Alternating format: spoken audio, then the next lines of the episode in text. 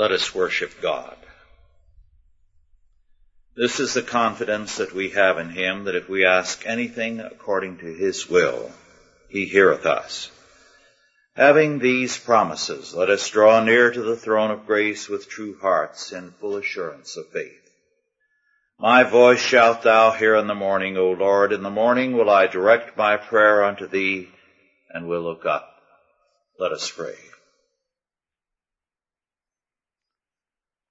Almighty God, our heavenly Father, we thank thee that of thy grace and mercy thou hast made all things and hast made us for thy purpose, reclaimed us from our ways unto thy ways, and given us such great promises in Christ. Grant that we walk day by day in the confidence that it is not man's will that shall be done, but thine. Not our will, but thine. And that thy kingdom indeed shall come and thy will be done on earth as it is in heaven. Prepare us by thy Holy Spirit and by thy word for thy service and make us strong in thy truth. In Christ's name, Amen. Our scripture is Leviticus 20 verses 1 through 5. Our subject, Molech worship. Leviticus 20, 1 through 5.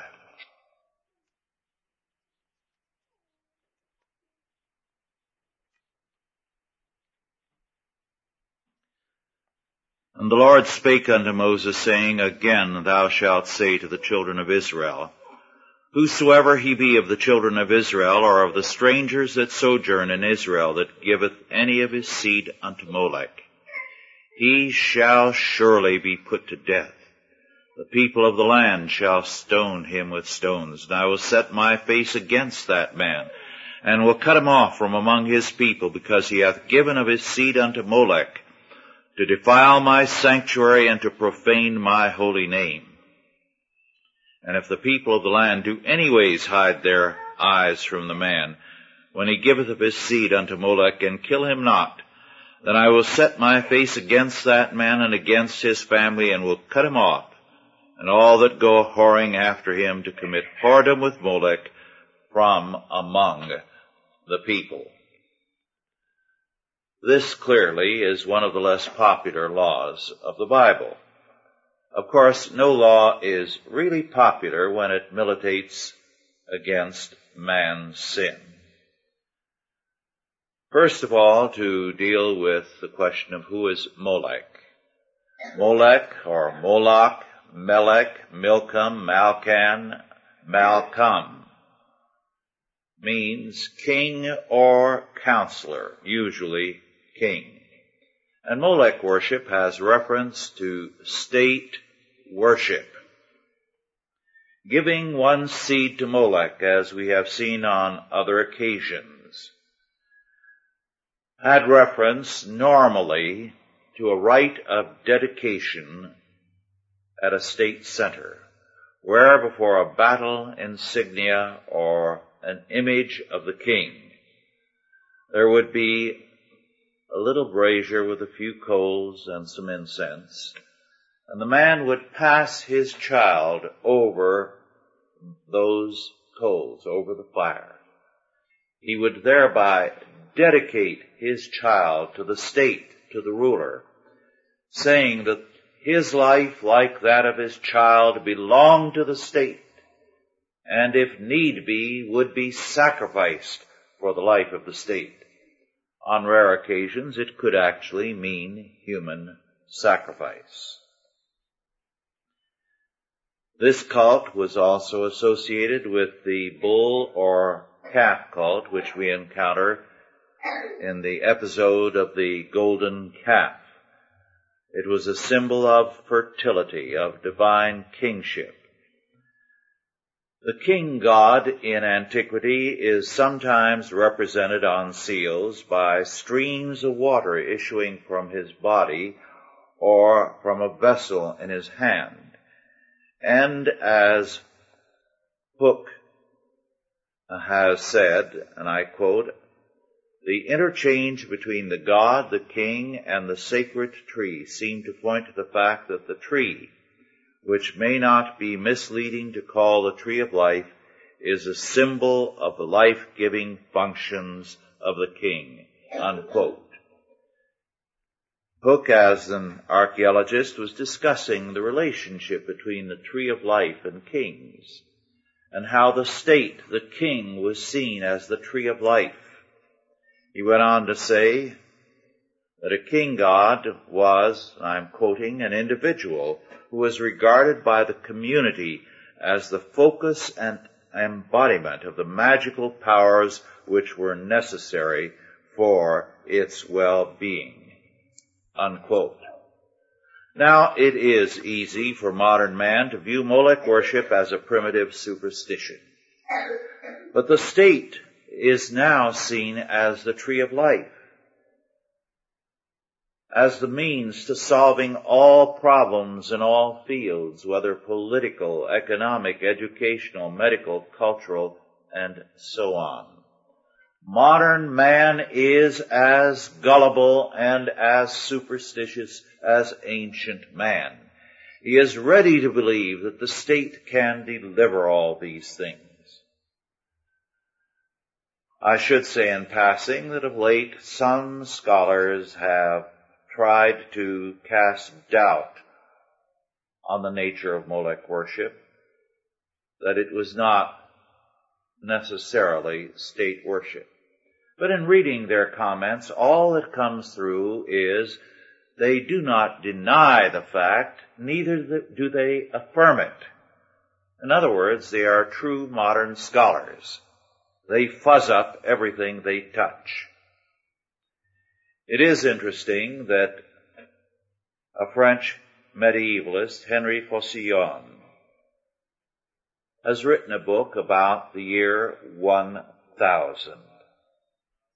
And he begins by calling attention to the fact that it was once believed that the year 1000 was a year of great significance, that people were afraid that that was going to be the date of the second coming and of uh, the end of the world and the day of judgment and so on. And he said subsequently, historians said that's all nonsense but without any real investigation. The reason for it, of course, being that in a modern perspective, time means nothing, history really means nothing, and therefore dates mean nothing. But as he says, the Christian calendar has moved in terms of dates the day of resurrection, the day of Christ's birth,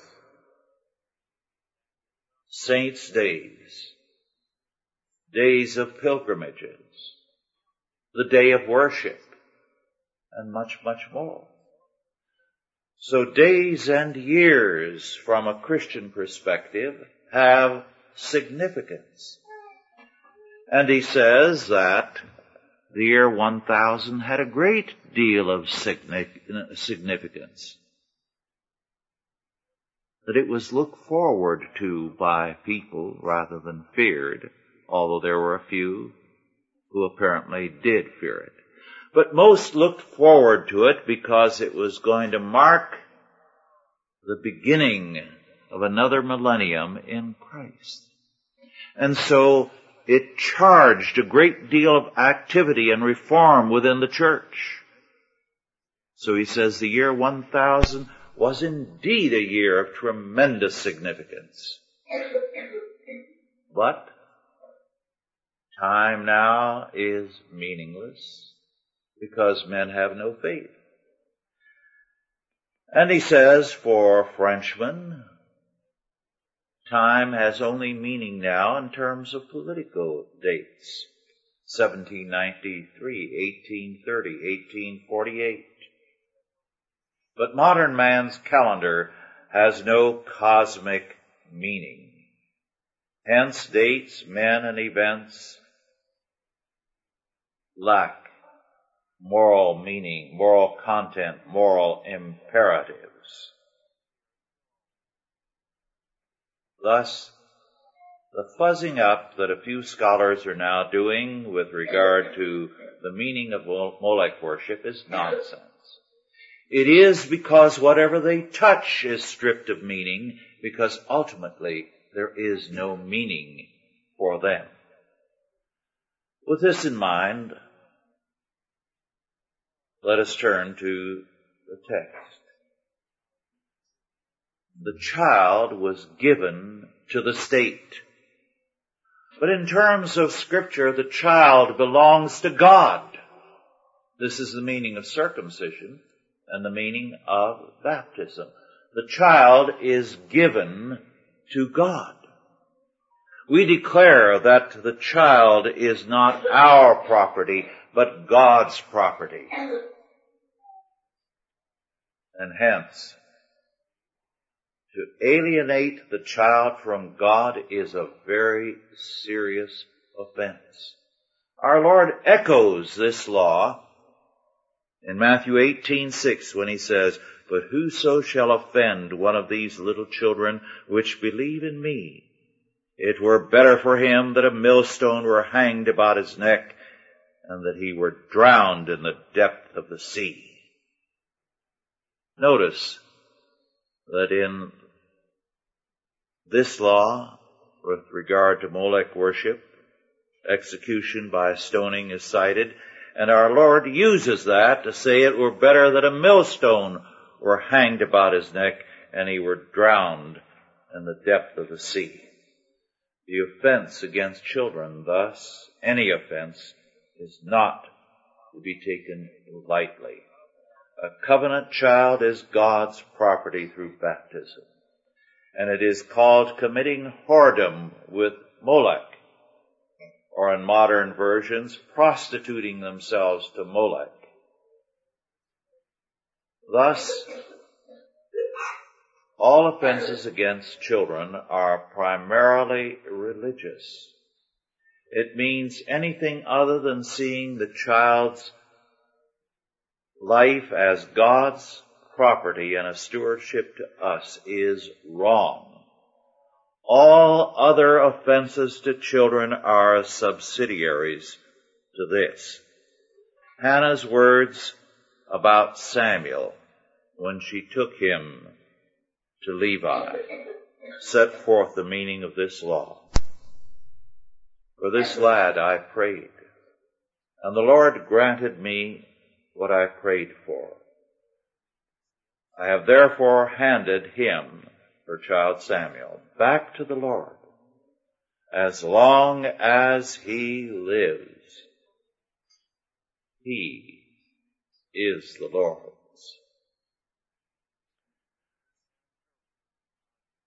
Now, two kinds of penalties are cited here. First, the people of the land, which is a term meaning the people through their legal system must execute all who are guilty of child abuse, of alienating the child from his place under God. And second, that God himself moves against such a people. A culture which is indifferent to children and child abuse has no future. Now verse 5 tells us that the primary offender is the man, the father, because he has the greater authority. The Hebraic practice, by the way, in all such instances of the death penalty was first to exhort the condemned man to confess his sins, then to give him a stupefying draught to render him more or less insensible. Verse 4 tells us that the entire community must be involved in its opposition to the separation of the child from God and to all forms of child abuse. The child is not man's property. The offense was, as Micklem, an English scholar, said, the dedication of children to the king or to the state. But the child can never be seen as family property, state property, or human property, or his own Lord. He is God's. The uh, secularization of the child culminates in his sacrifice to human or statist purposes. It should not surprise us, therefore, that Molech worship could end at times in human sacrifice, child sacrifice. Ezekiel commented on this saying in Ezekiel 23, 37 through 39, they have committed adultery and blood is in their hands. And with their idols they have committed adultery and have also caused their sons, with whom they bear unto me, to pass for them through the fire to devour them. Moreover, this they have done unto me. They have defiled my sanctuary in the same day and profaned my Sabbaths. For when they had slain their children to their idols, then they came the same day into my sanctuary to profane it. And lo, thus have they done in the midst of mine house. God says the children are born unto Him and to reject our duty to rear our children in terms of God's covenant is to give them over to death. It is a rejection of our inheritance and of our future. In this text and others like this where we have the death penalty, there is a very great hostility on the part of modern man to the penalty. We live in a time when the death penalty is not popular for anything. But even among those who favor the death penalty, this law is commonly rejected. To understand it, first we must see that the penalty applies to a covenant people directly, but indirectly all godless cultures are under a penalty of death when they do not give themselves and their children to God. Second, many are ready to accept the death penalty for crimes against man, but reject it for crimes against God.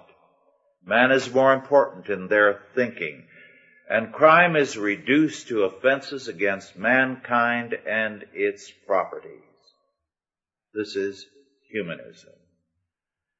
And then third, in due time, God brings radical judgment on cultures which despise the name and honor of God and who feel the transgressions of His law are nothing at all.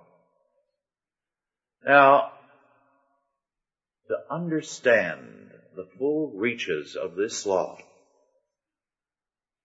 we have to understand that it is a death penalty because an oath has been violated. To understand that, let us look at the word sacrament. It comes from the Latin sacramentum. It's an old Latin word. It meant in Latin a soldier's oath never to desert the Roman eagle. It meant that he was going to be under sentence of death if he turned his back on the enemy. If in any way he fell short of his duty. And anyone who violated his oath, his sacramentum, died. On some occasions, when a whole legion was guilty, and there might be a mitigating circumstance, what was done was a decimation. Every tenth man was marked for death. To break the oath and to run from an enemy thus was to violate the sacrament. Now, this is difficult for modern man to understand. Until fairly recent times, to break an oath meant death.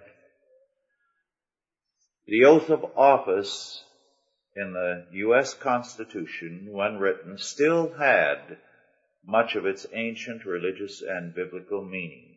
It invoked, on the one hand, the wrath of God for violation or man's charges of impeachment or treason. But we are very much under the influence of Renaissance humanism. And that attitude is best summed up by Shakespeare in Hamlet. Polonius, in speaking to Laertes, declared, This above all, to thine own self be true, and it must follow as the night the day. Thou canst not then be false to any man. However, it is precisely when we are true to ourselves that we are false to both God and man. We then give prime, um, a priority to our own changing whims and desires, to our thoughts, with deadly results. Men cannot be true to an oath when they are true to themselves, because an oath means that our vow to God takes priority over ourselves.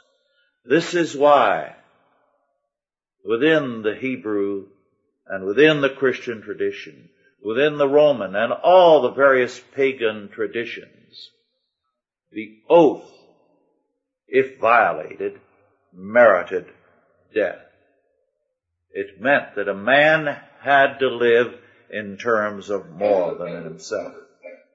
Now, circumcision and baptism are both forms of an oath and circumcising or baptizing a child. We give that child to God and we swear before God and man to rear the child as God's possession. The child we thereby commit to a rearing, not for ourselves or for his own or her own sake, but for the Lord. In adult baptism, we make that vow for ourselves in giving one seed to Molech.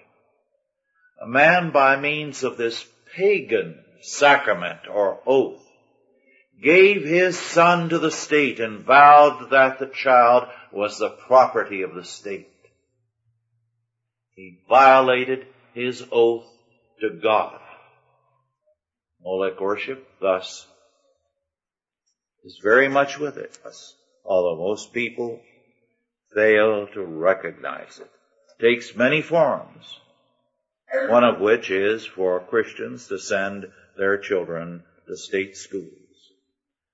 Now, it is a sad sign of the times that many Protestant churches refuse to apply the word sacrament to baptism or to communion. This means that they refuse to see it as an oath binding themselves irrevocably to God with the penalty of his judgment for desertion if they turn their backs on their baptismal vow. If they do not call God's ordination of these ceremonies a sacrament, they are turning it into a human act, thereby guilty of blasphemy. The sacrament of communion is a double oath God the Son in His incarnation vowed to become the all-sufficient sacrifice for sin to redeem His people. And in Hebrews we read, For it is not possible that the blood of bulls and of goats should take away sins. Wherefore when He, Christ, cometh into the world, He saith, Sacrifice and offering thou wouldst not, but a body hast thou prepared me. In burnt offerings and sacrifices for sin thou hast no pleasure. Then said I, Lo, I come in the volume of the book it is written of me to do thy will, O God. Above when he said sacrifice and offering and burnt offerings and offering for sin thou wouldest not, neither hadst pleasure therein, which are offered by the law. Then said he, Lo, I come to do thy will, O God. Jesus Christ came to do away with the insufficient laws of sacrifice with his sufficient sacrifice. Now the words of institution in communion set forth his vow or sacrament. On our turn in receiving the sacrament, we must examine or test ourselves. And the word that is used is the same word that is used in Proverbs 25, 4 in the Septuagint for the refining of silver by fire, the testing of its character.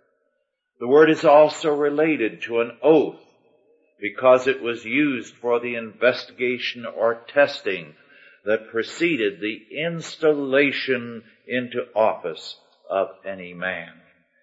Thus, the oath is closely related to the sacrament and its testing, the examination. In the New Testament, the word is used with reference to church members, those under the oath of baptism. And as a result, they are to be tested by God in their oath. To deny an oath thus was to die. And Hebrews 6:2 speaks of the doctrine of baptism and then continues, where it is impossible.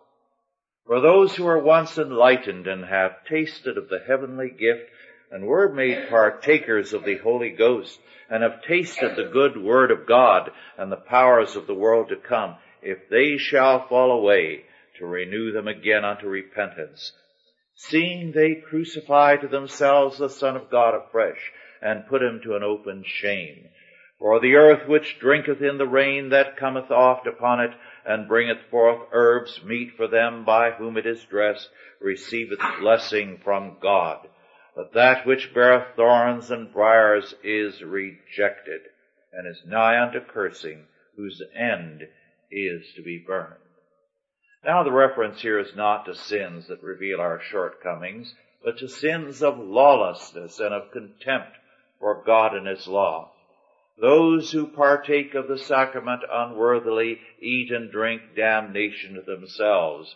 And for this Paul said, many in Corinth were weak, sickly, or had died.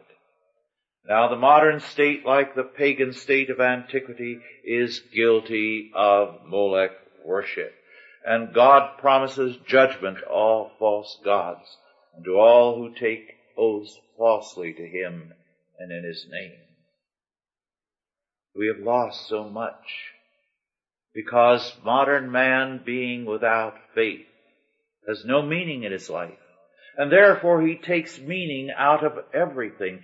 Words lose their meaning. And you can read this about Molech worship.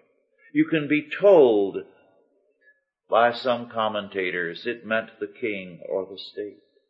But the meaning escapes men because meaning is lost to them since it is lost as far as things ultimate are concerned. In previous generations, men, out of fear for, violation of the oath, went to extremes that were not altogether wise.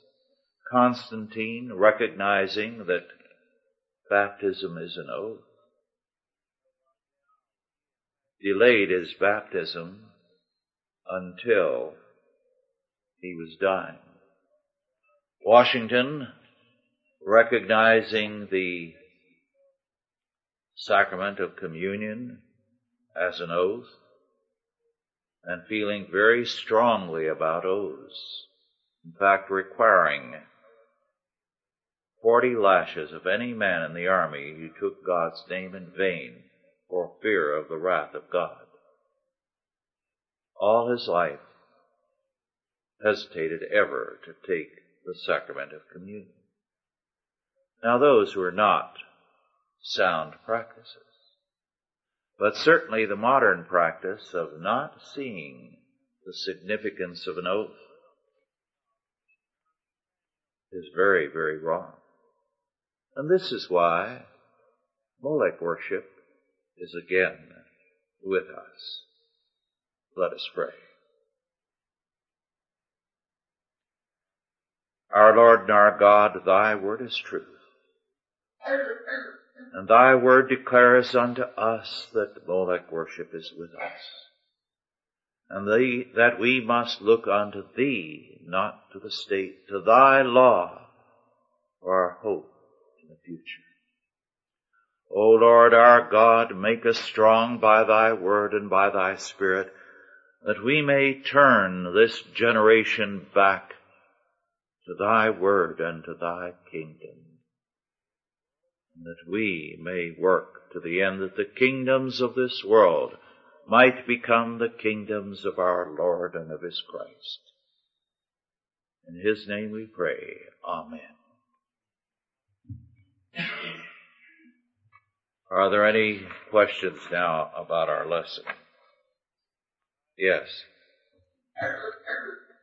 Both Mussolini and Hitler set up the idea that nothing should stand above the government. Yes. And I think there is a confusion in the minds of many people between the government and the nation. Since government is only a system of governance, the nation is the people. hmm It is interesting too that in speaking to a papal legate, a representative of Hitler said, echoing something that went back to Bismarck, uh, the German Reich will never tolerate a state within the state. And the people, the Volk, were identified uh, with the state, so they had no independent existence from the state. They were absorbed into it. And the church could not be allowed any independent existence, so church and people were identified with the state, which meant no independent voice. We have the same thing, of course, in Marxism. So that any disagreement is treason. It is uh, the slave labor camps. Any other questions or comments? Yes. Interesting that the Church of the West has never identified Molech. Yes. And it's not for uh, lack of being told who Molech was. Uh, Nathaniel Micklem, whom I cited, was an English scholar, uh, first half of this century, uh, and he was very clear. Molech is the king, the state. Now, neither those who read Micklem nor Micklem himself ever drew the logical conclusion to that, ever applied it to the world around us. Somehow, the state in which all these biblical scholars lived in was not to be identified with the pagan states of antiquity or the nation next door.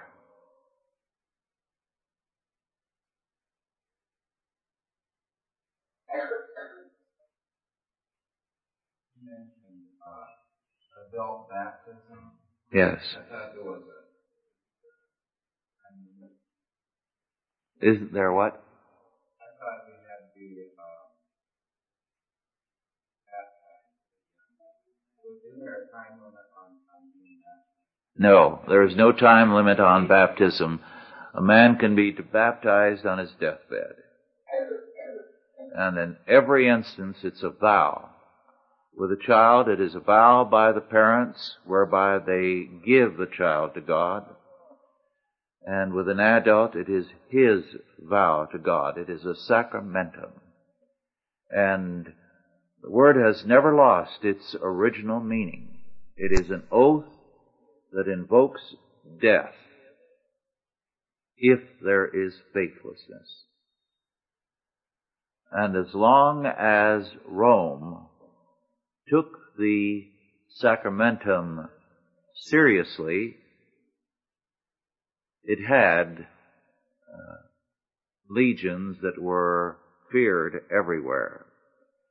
It was only as they cheapened the meaning of the legion and the oath uh, was replaced with pay.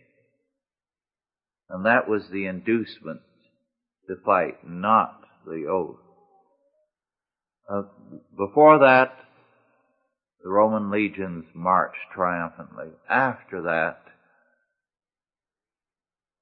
their work was defensive. A totally different psychology.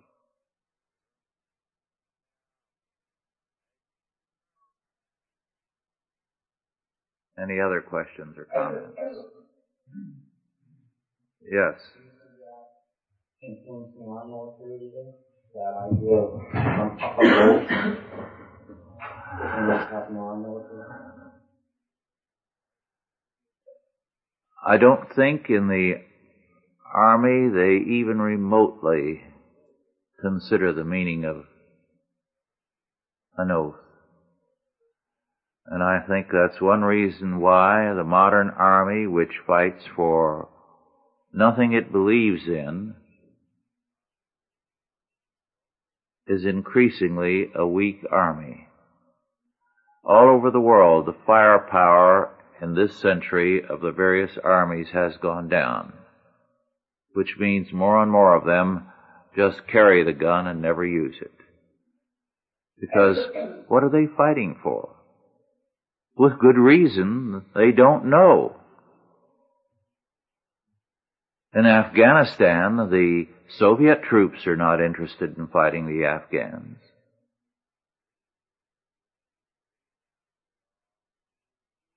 So why should they put themselves out to be killed?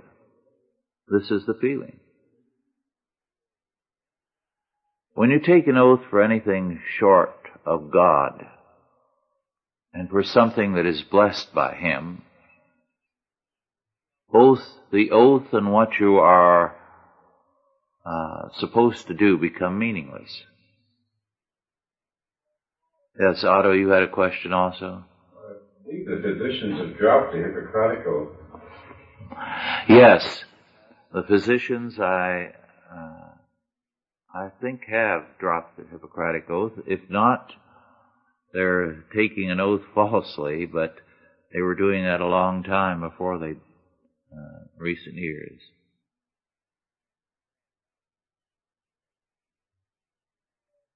There are very few oaths left uh, with any meaning, if there are any. The oath you take as a witness should result in severe punishment if there is any kind of uh, perjury. And yet, uh, about the only time now when you can get punished uh, on a stand is if you refuse to testify to Congress, not if you lie to them. I imagine they have punished a few for lying, but primarily you've got to get up on the stand and perform as they bid you to. Any other comments?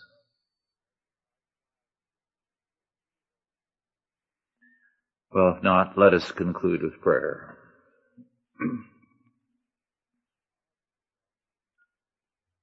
Bless us, O Lord, in thy service. And make us a strong people of thy sacrament. People who are bound to thee, strong in thy service, and never retreating from the task to which thou hast ordered us. Bless us mightily as we serve thee. And now go in peace. God the Father, God the Son, and God the Holy Ghost bless you and keep you, guide and protect you this day and always. Amen.